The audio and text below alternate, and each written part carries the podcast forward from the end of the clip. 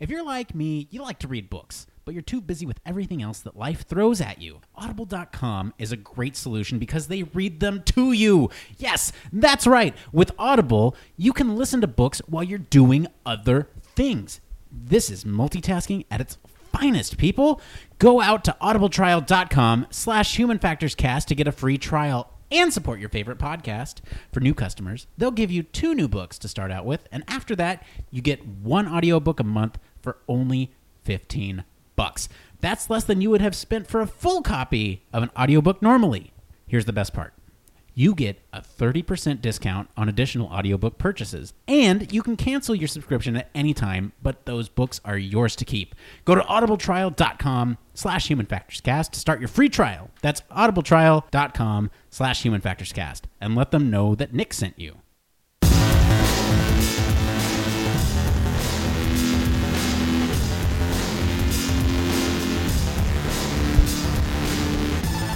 Welcome to Human Factors Cast, your weekly podcast for all things human factors, psychology, and design.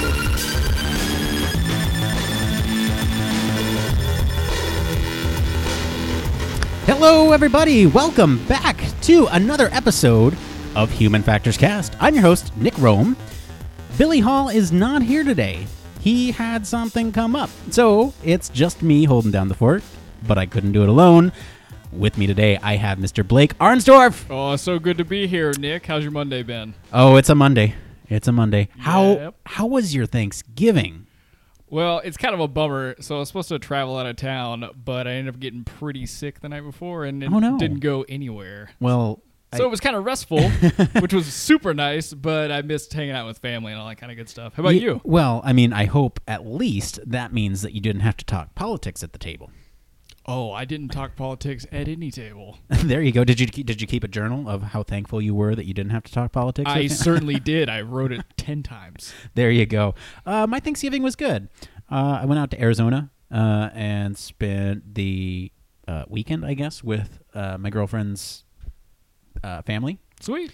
Yeah, no, it was it was fine. It was just a. I mean, politics b- were brought up a couple times. Um, But you managed. I managed. I managed. I'm here. I'm here. We're good. Uh, Did you keep a journal? I did not keep a journal. Bummer. hey, out of the two things, you did one of them, which was kept a journal. Out of the two things, I did one of them, which was talk politics. So there you go. yeah, we make We're two even. beans in a pod. We're even. Now, uh, did you go out and do any like this is a kind of a tech podcast, right? As long uh, alongside psychology and human factors. Did you go out and do any Black Friday shopping? I didn't go out and do it because, like we talked last time, a little bit of a shut in when it comes to that. But I did hit up Amazon pretty hard. Oh yeah. Yeah, Would- I, I got myself like a new Rebel camera. Ooh, okay. Yeah, yeah. So I was pretty stoked on that. Maybe yeah. Well, so we're planning on doing a review show with uh, you know after the holidays where we kind of evaluate all the pieces of tech that we have gathered over the last couple months. Maybe you should do uh, sort of a review review on that. That'd be pretty sick. Yeah. I think I think that's that's good. No, I um I did some Black Friday shopping as well, uh, and I got some uh, awesome stuff for my parents. And but they they listen to the podcast, so I I can't say what. Oh, that's awesome. You're a dope son. Uh, no, I I got them some pretty cool stuff. Uh oh. Some pretty cool stuff. Like I'm very excited to Nice. to to. Uh, I mean, maybe maybe we'll talk about that uh, after the holidays are over as well. Oh, we should for sure.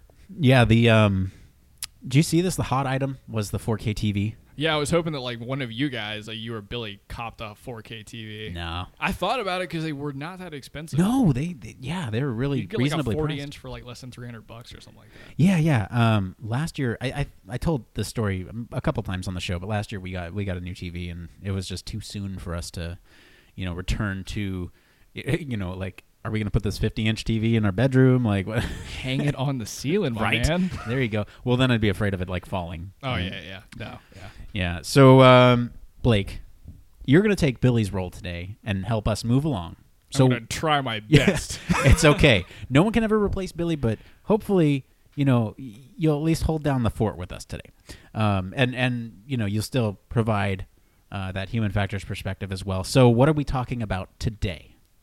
So it seems like you're going to be Billy now, but we're talking about theme parks and human factors. Oh, Well, that was Billy. No. ah, bird. okay. Well, so we're off to a great start. Yes. Uh, theme park human factors. Yeah. Yeah. So, all right, Nick. So we were talking about this a little bit earlier. When, when was the last time you went to a theme park, and which one was it? Oh man. So I so over uh I guess it would have been last month. Like it's still November. Yes, so last month, October, November. Yes, last month I went to uh, several theme parks in the span of 2 days, which is w- what sort of spawned the idea for this episode. Um and and uh, we went and did all of the uh the uh, the scary stuff. Oh yeah, because this was kind of in concert with like the Halloween season. Yeah, yeah, yeah.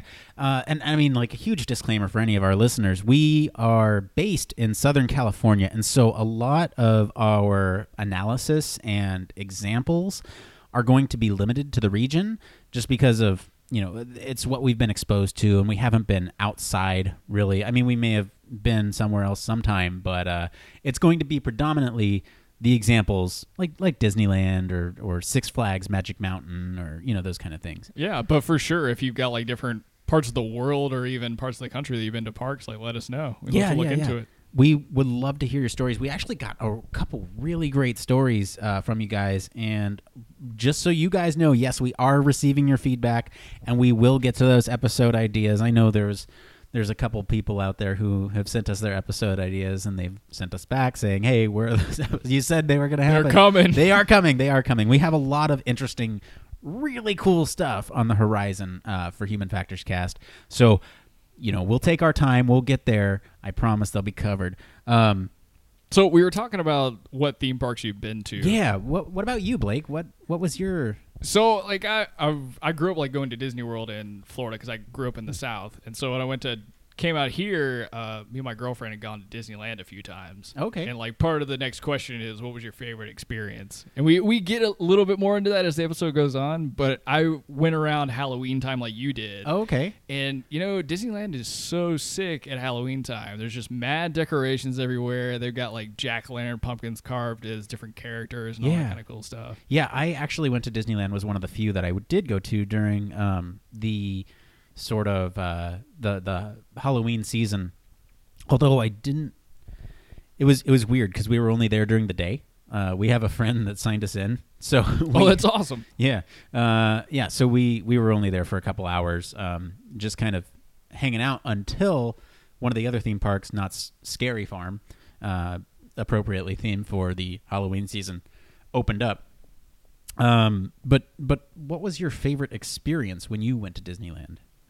Uh, so it had to be just the Halloween decorations, man. Like it, it I had been there before, like when I first came to California, and it was like, all right, it's kind of like Disney World because that's what I was Right. originally used to. But then going at like Halloween time and how they deck out the haunted mansion, they change it up a little bit. It's a whole new ball game when you see you know that they have they've decked out the entire park into something different. I mean, like the amount of detail it goes into those kind of things, right? Yeah, and I've totally got a bias towards it because I love like fall and I like Halloween Oh, and yeah. all that kind of stuff. So Oh yeah, yeah. Um, so my favorite experience, uh, has, I mean, it's not hard to guess. Star Tours, duh. I, I love Oh, Star- yeah, yeah, Any, yeah. anytime you can put me into my favorite franchise, which I guess no, uh, I'm not going to say anything. We're not ready to announce just quite yet, but we do have some exciting Star Wars news uh, coming up. So stay tuned for that. I was going to mention that later. I think that's Geeky. I know. That's a little. That's a little tease. We do have some Star Wars news coming up uh, in the next couple weeks. So so stay tuned for that. Um, but yeah, anytime I can be sort of uh, immersed in my favorite uh, IP intellectual property. It's uh, it's weird because we don't have Billy here, so he he can't he can't be the voice of the everyman and be like, "What's that?" Uh, no, so intellectual property. I, I anytime I can be into my favorite world, like that's cool to me. And with Star Wars Land on the horizon, oh man, Oh yeah. so I mean, it's always super epic when they just bring you in for the full experience. Right. Uh, so let's let's back up a little bit and talk about the beginning experience when you go to a park, right? So this is like they once you even get there, they're building the anticipation in you. Right. Yeah. So so from the second you start parking, even before you start parking, like you are seeing everything. Right. Like you go to downtown Anaheim and things are Mickey and Friends themed. Like you see Disney. Anaheim is the city of Disney. Yeah, right? it's, it's like, you're not even in the park yet, and you can just feel Right. it and see it from outside. right It's or so cool. or you know other other places uh, like uh, roller any place with a roller coaster might have billboards up like hey come visit us you can see the roller coasters from far away you're already getting excited it's building this anticipation right you're seeing you know and then you get into the parking lot and you know we talked about the same sort of principle with the black friday sales right like you build that anticipation to get them ready Yeah, you're you're making people wait. You're having them kind of stand around for a while. But you know, the craziest thing to me, and actually, somebody else pointed this out to me when I was at like Disneyland or previously, is their ability to c- control crowds. Yeah Like from because I mean, we talk a little. You talk a little bit in the notes about parking lots, and they even like funnel you in from as soon as you get there. Yeah, and and the interesting with par- thing with parking lots, and and I, uh, I, I mean, I'm not surprised, but just, I guess I didn't really think about it until we did the research for this episode, right? Like some of the things they do is they design the parking lots to make it the least amount of distance that you have to walk to get to the park, right? So no matter what level you're on, it's just an escalator. No matter um, you know where you park there's a tram somewhere nearby that you just walk to. So they're making it easy for you to get into the park. That easy entry you know once you're there you're there right? It's it was one of those things that i was like wow i didn't even think about that until you know i read about it. Yeah, I never would have guessed that, but it makes sense because it's like you you want people to save all that energy they have for when they're actually in the park, stuff like that. right right right. You know and uh, yeah so it all comes back to those marginal differences that you can you can just get to it no matter where you park. That's that, that was cool to me. And you know it's taking that stress out of parking like you said you know it, it helps them save that energy for inside the park you know it keeps them at ease doesn't start them off on the wrong foot. And that's you know first impressions are like a huge thing right? Oh, for sure, yeah. So one o- one other thing that kind of like brings you in is just like the customer experience, even when you're buying tickets. Yeah, so even further before you like even come to the park, I guess well, I guess it depends on who you are, right? So um so if you're like me and I, I would guess you too, you probably buy your tickets online. Oh yeah, because there's always just like there's deals going on. Because I'm sucked into like their email campaign, so I I get like things from Disney or things They from gotcha. Six Flags. Yeah, no, it totally works. It's like an e-commerce just hack or whatever. Yeah, I mean, so a lot of theme parks will do this thing where they offer you discounts, like you know, even if it's like ten bucks for buying online ahead of time for a specific day. This does a couple things for them. So this one informs them of how many people are we going to get at the park on this day. You know, how how do we staff this?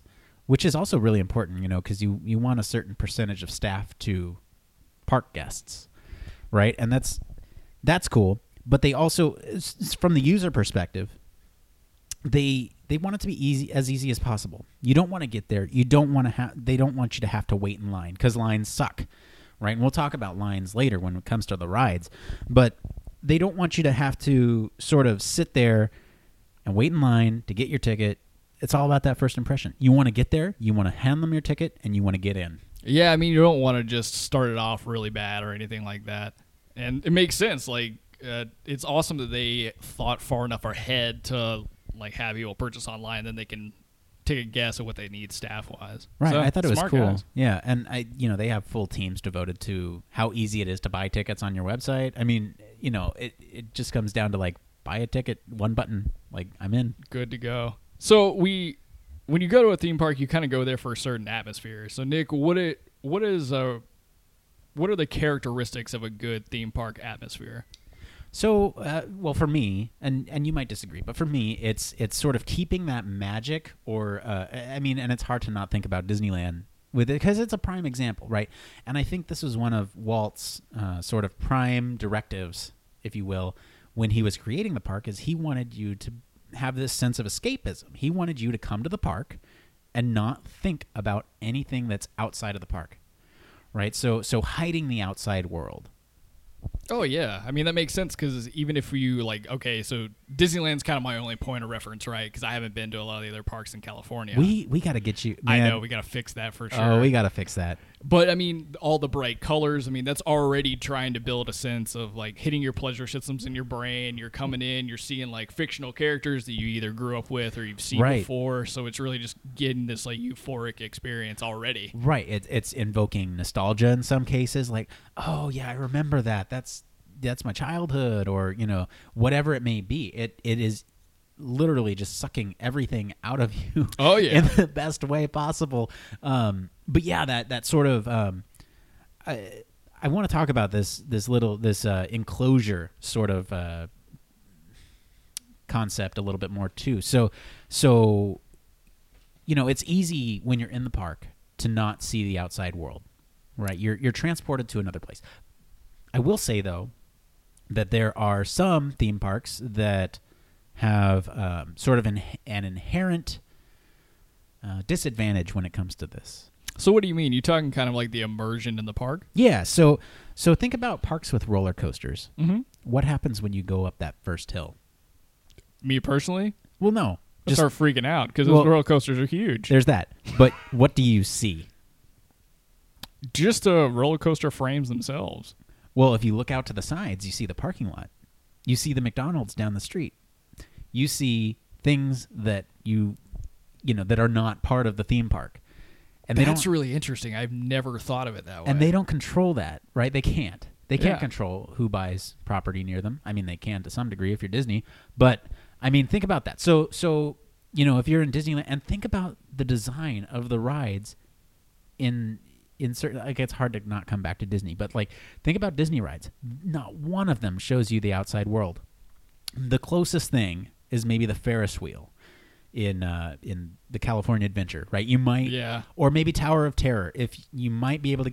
But even Tower of Terror looks over to like downtown Disney, so it's it's kind of Yeah, and you're only like seeing a horizon. You're not being influenced by something outside, like you were mentioning McDonald's or whatever is going on in right, the outside right. world. So so that's that's I thought that was really interesting, um, just in terms of like, a, and I mean it, maybe it's less important with with uh, theme parks that have roller coasters because the second you go down that hill, you're not focused on what's on the outside. You're just focused on what's coming next. I'm focused. Am I gonna make it to the end? Speaking of what's coming next, what's coming next? All right, so let's talk about rides. So Nick, what's your favorite ride at any of the parks you've been to? oh, I already talked about it, but Star Tours, Star Tours, um, just because favorite IP again, and I mean, you know, I get to go on an adventure with C-3PO, and I love that they change it up every time. It's almost like they personalized it, but not really. It's randomized, so you have to come back and ride it multiple times. I still haven't done Jakku, but I've done everything else. It was really fun. Okay, so I'm gonna go like on a little rant here, but uh, let's do it.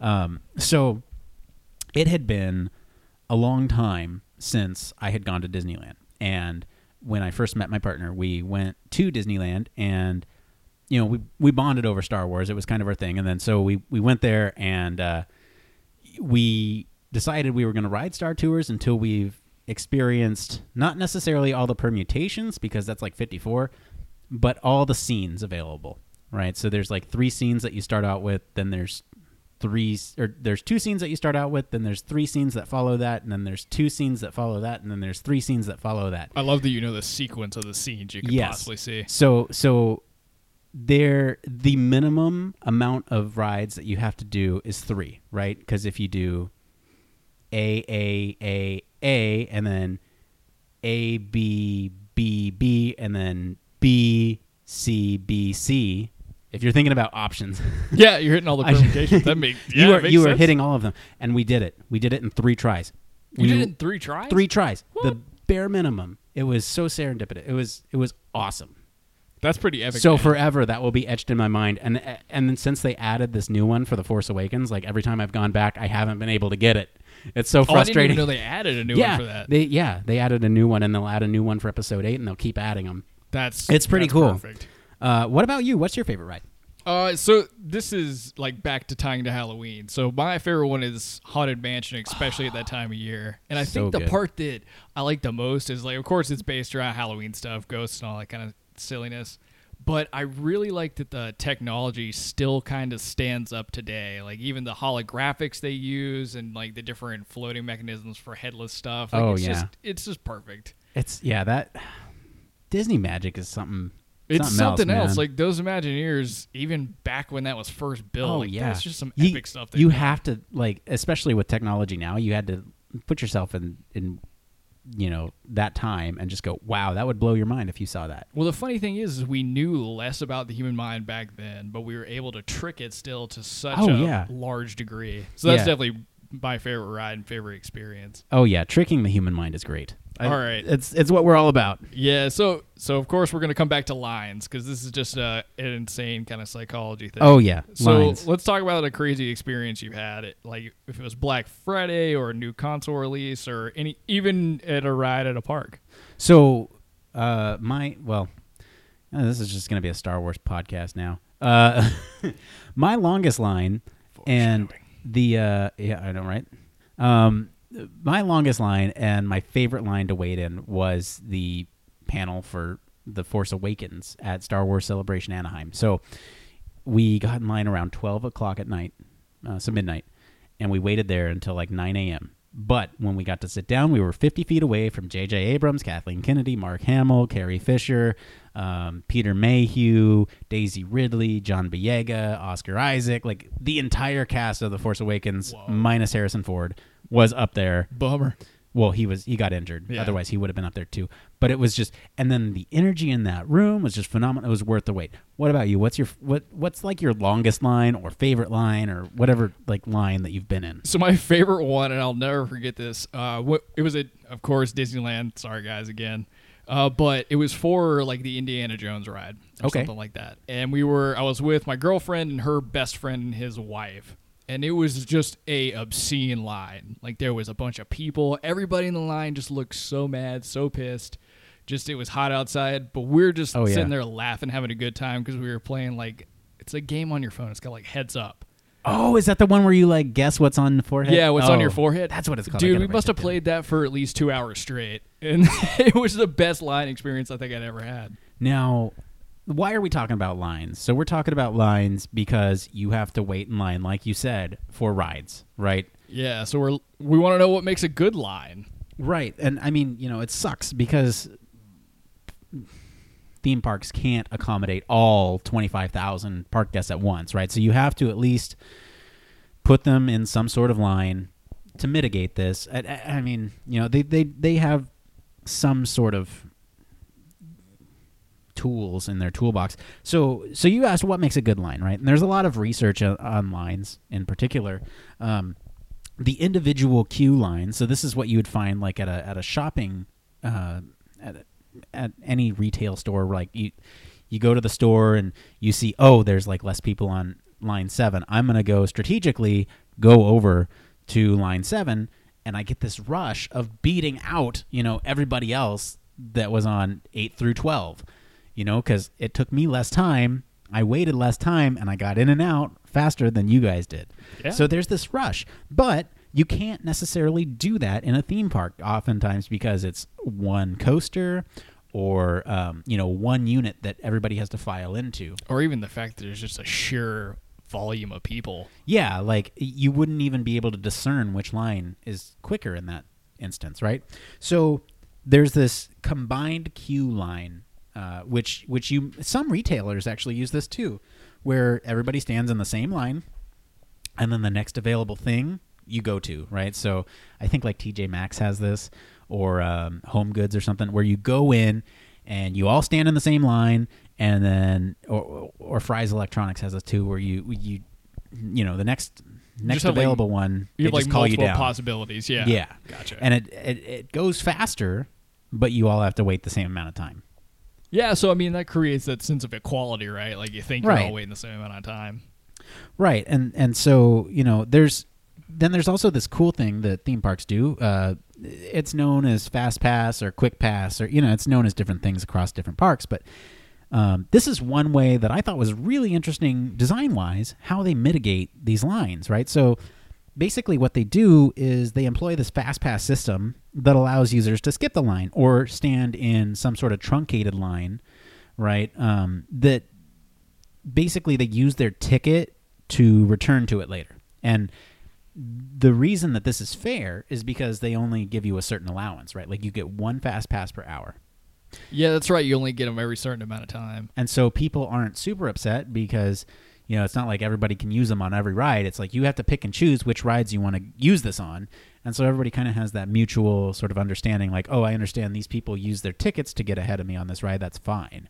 Right. And they often hide it from the other folks too, right? Like you'll have them around the corner and then the fast pass line is off to the side. and come out of nowhere. Come on, come on, get in. Right. And then so so they hide it. So I mean, you don't get that rush, right? um, in the regular line. But you do get that rush when you use the fast pass because you look at that line and you go, "Ha! I don't have to wait in that." That's very true, yeah. And Right? there's like even kind of a, a science or a way to hack it throughout the day. So you just like if you know there's something you really want to go on, but it'll be crowded, Right? grab yeah. fast pass, go hit a bunch of other Yeah. rides, come back in a couple it's, hours. It's almost come back to that gamification thing, right? Like you can gamify this by saying, "Yeah, I'm gonna I'm gonna pick strategically this ride because I know it'll be a pain to get on later." just giving people that rush. Yeah. So we're talking about rides. Uh, what, what's coming up next year? So what what makes a ride thrilling to you? Um, so we talked a little bit about this in a couple episodes. Uh, this is this is a callback to our PlayStation VR episode when we talked about um, what was it? Until Dawn: Rush of Blood, and then we also talked about this in our Psychology of Fear episode. Uh, but yeah, adrenaline, fear, and excitement are three sort of pillars for me that makes a roller coaster exciting, or or just a ride exciting. What about you? So it's kind of interesting. So I'm not the biggest roller coaster fan or any of that kind of stuff, but I was reading something earlier about how like that that almost near death experience that you can get gives you some sort of pleasure in your brain. And it makes sense because I remember the first time I rode Tower of Terror and the only time. the, never again. I uh like well, it- let's have a moment of silence for Tower of Terror because they're oh mad bummer too, right? Like Yeah. that's a legacy thing. it is. Let's. Just... Okay. You will be missed, Tower of Terror. One hundred percent. Even though Yeah. you made me almost cry. Oh man, I'm sorry. It was awesome. Uh, but yeah, it was. I remember being on the ride with like a bunch of my friends and just freaking out because you're like getting all the just like this rush or whatever. But getting off, I remember this like strange euphoria, and it's just it's hitting those pleasure Legs centers in your brain. wobbly. Yeah, you're just like, oh my goodness, I made it. I made it. I'm alive. Yeah, I mean they they these uh, roller coasters, in sp- uh, you know, in particular, are designed to maximize that fear, right? They they're designed to, like you said, bring you to the edge of death in the most safe way possible. yes, yeah, I know, and it, it's kind of weird that we just get a kick out of that. Right. Yeah, I know it is, right? And so like think about and then another piece of it is like think about that anticipation that you experience as you're going up the hill. Right? You're looking at the McDonald's down the road. You're looking at the parking lot, you're seeing outside. It's just like click click click click click click. It's almost like a um, a countdown to your doom, right? And it's like you know that once you hit that thing, it's literally all downhill from there. So I mean, they even build expectation of you because you expect if you're going to get on a roller coaster and you're going to have that click, click, click. But I remember I'd never been to California Adventures and I got on California Screaming and Oh, it just like shoots right Oh, off. yeah. I was just like, what? There's no build up at all. It's like, "Oh, we're doing this. Okay, let's go." Here we go. And I mean, that kind of brings us to the next point. So talking about harnesses and lap bars. So I'm Oh, assuming we want to get into like maybe the ergonomics or why they're built the way they are. Yeah, so these these are cool. So um, I was thinking about this a lot. So when I went to uh, Knott's Berry Farm uh, last month, yeah, it's still last month. Wow, that is, yeah, wow. Okay, um, it feels like forever ago. Uh, yeah, when I was sitting there, I was like, why do some rides have harnesses and why do some have lap bars, right? And I was thinking about this, and then I, you know, went and re- researched it for the show. So apparently harnesses are used on more quote unquote violent roller coasters where you're maybe doing corkscrews unsafe maneuvers that you know a, a lap bar couldn't typically hold like not it's less about holding you in and more about stabilizing your head they don't want to give you whiplash they don't want you know it, it's it's more about keeping your upper body stable uh, because they don't want it flailing all around Yeah, because you want to keep that neck in a good position, especially if you're flipping upside down and doing really hard turns. Oh yeah, all that yeah, kind of stuff. yeah. And then lap bars are kind of used as the bare minimum, right? Like they're they're just like, well, here you go. Um, Hold on. you know, users users have more movement, but it also sort of gives you that sort of sense of fear and excitement because that's literally the only thing that's holding you in. That's true. Yeah.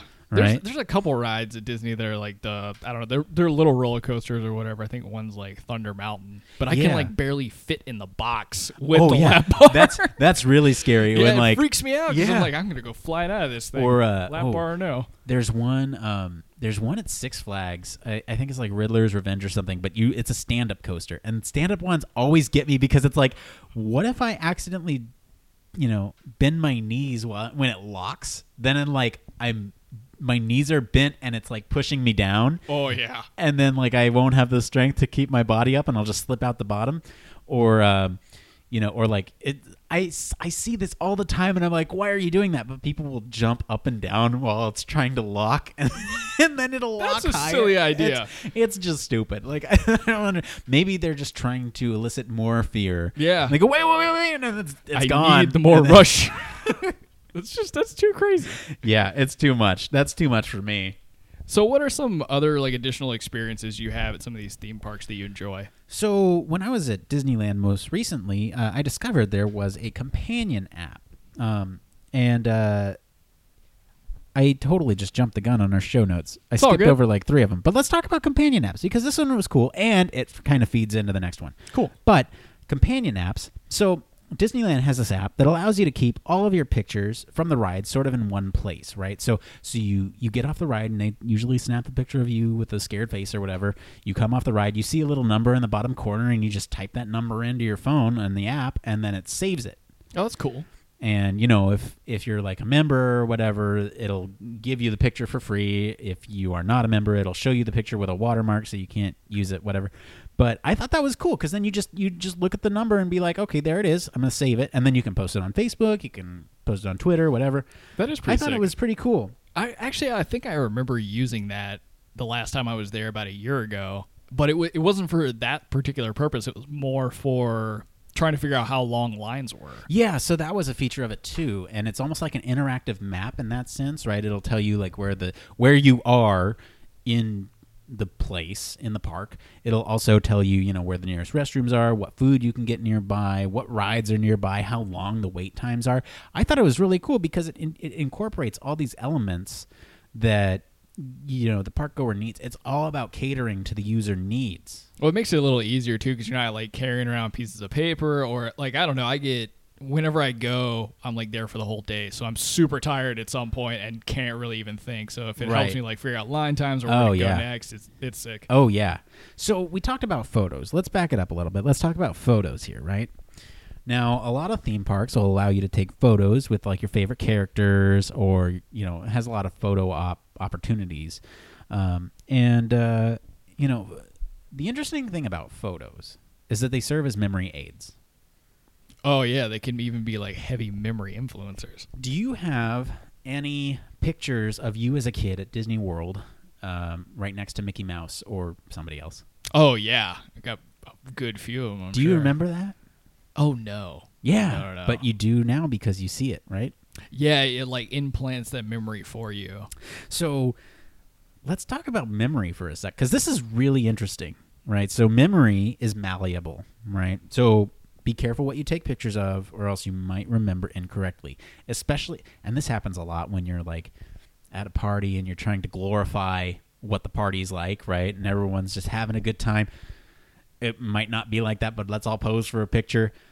You know, uh, there's this whole thing when you take sort of uh, sort of pictures, it it does Im- implement these uh, or implant these um, false memories. And there was an interesting study uh, called Bugs Buddy Bugs Bunny invades Disneyland. Oh man. So this is interesting, right? Because Oh, this is a Loftus study. I remember having Yeah. to gruel over a lot of his papers in grad yeah. school. so so this is this is interesting too, um, because Bugs Bunny is not a Disney IP. Intellectual property. Intelle- there you go. Yeah. So so basically, in this study, they got 120 people and told them that they're going to participate in an, an ad evaluation program. Um, and basically, what they did was they, you know, pulled aside people who were attending Disneyland or Disney World, and uh, you know, the the people said that they were working for Disney. The these researchers and they weren't. So they just wanted to find out, you know, if they could toy basically with somebody else's memories. Oh, So- that's real nice. yeah, it's really nice of them, right? As psychologists, uh, I know Billy would insert a comment about us being um, Wizards and such. wizards and yeah, messing, you know, mind control. Now, really? Okay. So I, We miss you, Billy. yeah, we do. Come back. Come back next week. Um, yeah. So so they were basically divided into four groups, and the way they divided these out was uh, we talked about methods last week a little bit, and I got pretty upset about some of the methods, but I thought these were sound. So basically, what they did was they uh, had the first group read an ad about the theme park, no mention of char- characters at all. Right. The second group read the same ad, but in the room with them, there's a four foot tall cutout of Bugs Bunny. That's not weird. Nope. In the third group, uh, which the researchers refer to as the Bugs group, had a ad. They they had them read an ad about Disneyland and Bugs Bunny. All right. Right, Bugs Bunny was at Disneyland. Then the fourth group was the double whammy. They had the Bugs ad and the stand up of Bugs in the room. Right. So after reading through this ad, which uh, featured a picture of Bugs just outside the Magic Kingdom, which is at Disneyland, Disney World, right? That's Yeah, yeah. Yeah. Disney World. um, so the participants were asked whether or not they had met Bugs on a visit to the theme park and whether they had shaken his hand. Oh man. So here's the funny thing.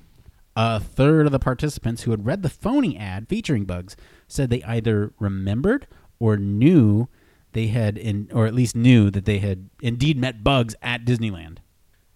Really? I, Yeah. I mean, that's just how influenceable your memory can be, which Yeah. is just super interesting. Yeah, and I mean again, Bugs Bunny wouldn't be caught dead at Disneyland. Like this is I don't know if he's allowed in there. No. Mickey's like, uh uh-uh, uh, uh Or sorry. Uh uh. Uh uh. that was my poorly done Mickey Mouse. No, but I mean, that's astonishing to me. 33% of people, right? Uh, just off this simple suggestion, had their memories altered. Well, I mean, it, it makes a lot of sense because this is not related completely to this idea, but I mean, there's like the whole problem with eyewitness testimony, which a good cognitive science friend of ours, I do believe she studied a good bit of that in Right. grad school. And I mean, I don't know, memory. Memory is a dangerous thing when you have to recall it, especially if like a lot of Oh, time yeah. has passed, or if people have been i- talking to you, parti- potentially influencing how you're going to feel about it. I mean, Oh, yeah. just like inserted Bugs Bunny into Disneyland, Right. so it's it's I don't know. yeah. it's crazy. That, yeah. That, that eyewitness testimony would be a great episode idea, too. yes, it would. Can we write that down? Let's write that down. It's coming. Yeah. Um. So let's see here. So yeah, we are talking about pictures. So uh, why? Why does this happen? Um. Why are pictures at theme parks? You know, why does this happen? Right. So you have. Uh, there are studies also that suggest that you know taking a picture gives our brain sort of this free pass. Okay, I've taken the picture. I don't have to remember it. It's that whole knowledge in the world versus knowledge in the head thing that you that you get in human factors and user experience design, right? It's um you want to design it to where the most information for the user is on the interface in the appropriate manner. Yeah, because you want to kind of, for lack of a better analogy, clear the memory a little bit. Kind of Right. like your, if you were a CPU, you want to give yourself as much space as possible. As much RAM. Yeah. You want yeah. You the, you want the mind to process it as as efficiently as you can and all that extra clutter. If you can take a picture of something and remember it, that's much more efficient than trying to, you know, commit it to memory. Oh yeah. So that whole thing influences, you know, how sort of you misremember these things. Um, so yeah, that, that was interesting. What about uh, what's next? So, this is one of my favorite parts of going to this is not one of my parks. favorite parts. No. Oh No. man. Well, I mean, the fact that you get to get food, I guess. Oh well, But- yeah, I, yeah, it depends. it depends. But yeah, I mean, so food prices always blow me away at parks. But why do you think people Ugh. even pay that amount of money? Because we all know that they mark it up really high. Yeah. Well, have you ever paid seven dollars for a drink at Disneyland? Oh, you know I have, and it was water too, and even a ah, soda. I know it's the worst. It's the worst. But I mean, they trap you. They trap you in the park. Where else are you gonna go? Yeah, you're gonna leave, which is gonna take I mean, however long yeah. to get back to the front, get to your car, leave, and then try and come back. I Yeah. don't think so. It's just Get out, get your happen. hand stamped, get the car, leave, pay for parking again. Yeah, they they have got you. They might have engineered joy, but they were also looking to make some serious money off of us. Oh yeah, and in fact, they actually did research on, you know the optimal price. Like, mm, how much will people pay for this? What's too much? yeah, what is too much to where we're not making as much money? They have found that optimal zone. I wish I had stats here on that optimal zone, but I think it's like I think it's something like 475 for a, a large soda or for like a, a regular soda. Just enough to make you mad, but not make you not do it. Yeah, exactly. It's like, ah, well, I'm here. Yeah, and I mean, you kind of just have to accept it at that point because I don't know. You paid all that money to go to Disneyland or whatever park you wanted to go to. You're probably not going to leave till the end of the day. Right, right. I mean, you know, even in most cases, or in some cases where they'll let you into the park with food, which most places won't. Like that's no, don't even, don't even come to our gates. We'll take it. We'll eat it for our lunch. That's that's not that's not yours anymore. Um, but you know, even in even in places that have that, most people don't even plan for that type of thing. Oh, it's- no. it's not something that you think about until you're there, right? It's a what is the term? A captive audience or a captive um, captive audience is close, but uh, it's it's basically like we gotcha. You you can't do anything else, and I mean There is no escape. most people just accept it, you know. And and like I said earlier, they've done that research on the pricing, and it's just, ugh. All right, so is that it? So it looks like we've kind of hit the end of it here. Oh man, that was a short episode. For sure, yeah. Well, if you guys have any sort of theme park stories that you want to share with us, let us know. Uh, we are more than happy to take those and we'll read them on the show.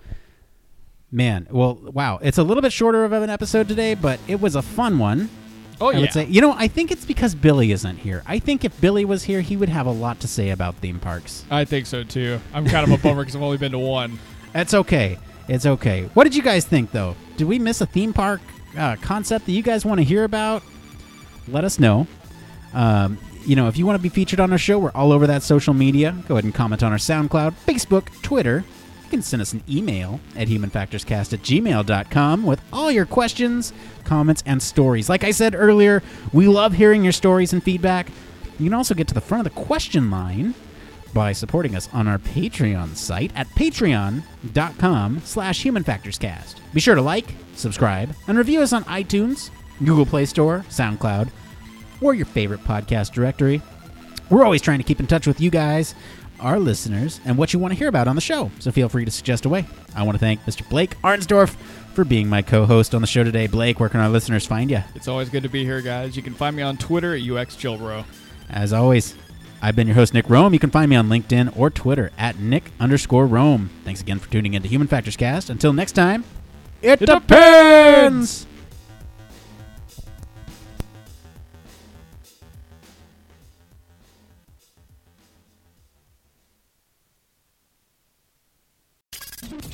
Spacecraft, railway locomotives, nuclear submarines, healthcare, jet aircraft, these are all examples of highly technical systems and organisations, and all have one particular thing in common. They all involve humans. Humans who want to do amazing things and are using technology to achieve them. They all have something else in common. They have amazing people ensuring that the users who are involved can do what they need to do, are safe when they do so, and have the optimum user experience. These people are human factors practitioners, and on 1202, the Human Factors podcast, they talk to me, Barry Kirby, about what they do, sharing their career paths, highlighting their ideas and best practices, and fundamentally raising awareness of our discipline. Find us on 1202podcast.com, on social media, and on your favourite podcast directory, because it's more than just common sense.